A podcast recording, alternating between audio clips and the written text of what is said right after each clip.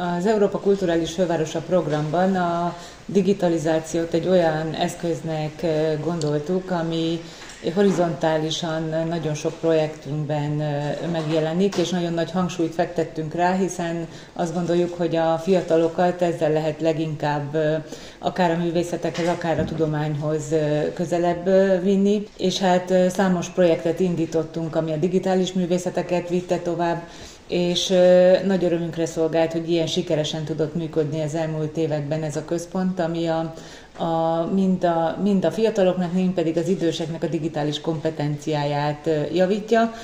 És azt gondolom, hogy az, az, hogy a Pannon Egyetemmel együttműködünk, illetve hogy a jövőbe tekintünk, ez egy olyan, olyan lépés, amely még nagyobb lendületet adhat ennek a központnak, még jobban kitágítja a horizontját, úgyhogy nagy örömmel állunk az együttműködés előtt.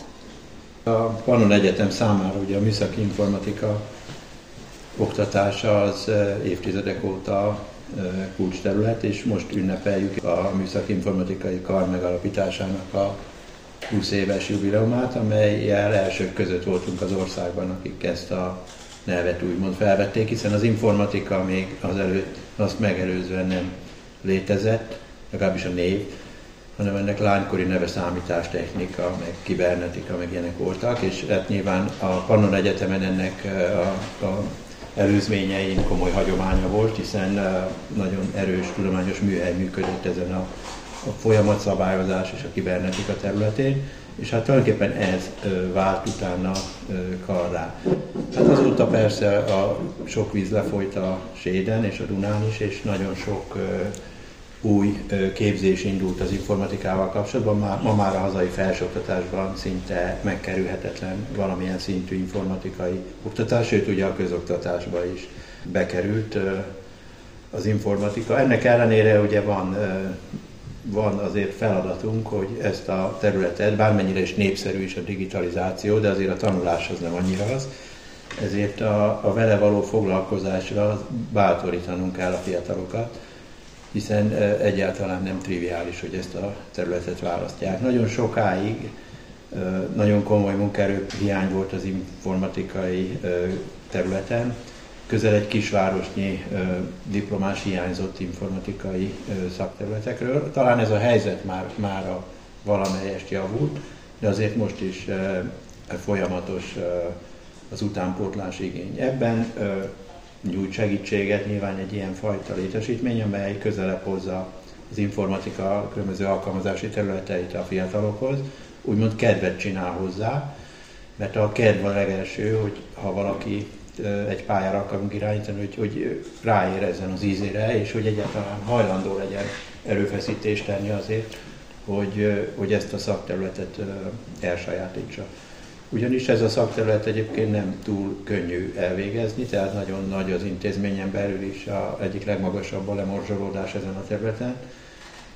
Tehát bele kell tenni a kilométert, ahogy mondani szokták, de ahhoz, hogyha nincs van motiváció, akkor, akkor sokkal könnyebb a fiatalokat rávenni arra, hogy ezeket a nehézségeket vállalják.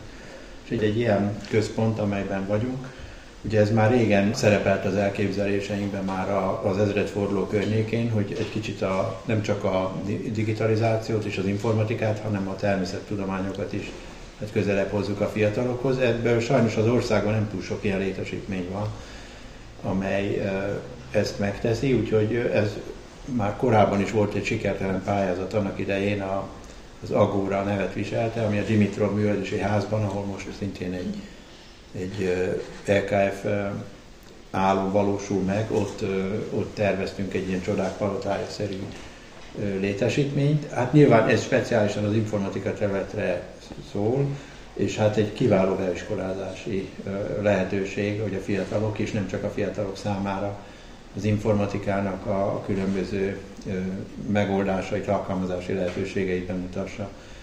Úgyhogy én ezt az együttműködést örömmel írom alá, annak a reményében, hogy ez a tér, ez, ez nagyon sok fiatalnak fog kedvet csinálni ahhoz, hogy mondjuk a Pannon Egyetemen ezen a területen képezze tovább magát, és hát az ország, de ha nem is nálunk, akkor is mindenképpen a műszaki terület iránt felkelti az érdeklődést, tehát nyilván ezek perspektívikus területek, amelyekre hát rá kell irányítanunk a fiatalok figyelmét, akiknek a 60%-a influencer akar egyébként lenni. Úgyhogy hát ez talán el tudja téríteni őket ettől, a, ettől az elhatározásoktól.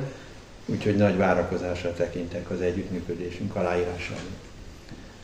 Én is talán azt emelném ki, hogy ez egy nagyon előremutató kezdeményezés volt azoknak a fejében, akik megálmodták ezt a tudásközpontot. Te Rektor is kiemelte, hogy nagyon nagy szükség lenne arra, és ezt a kormányzat is felismerte, hogy az úgynevezett STEM szakoknak, tehát ez a műszaki, természettudományos, informatikai, matematikai képzési területnek a, a hívószava, minél több ö, diplomást tudjunk kibocsátani.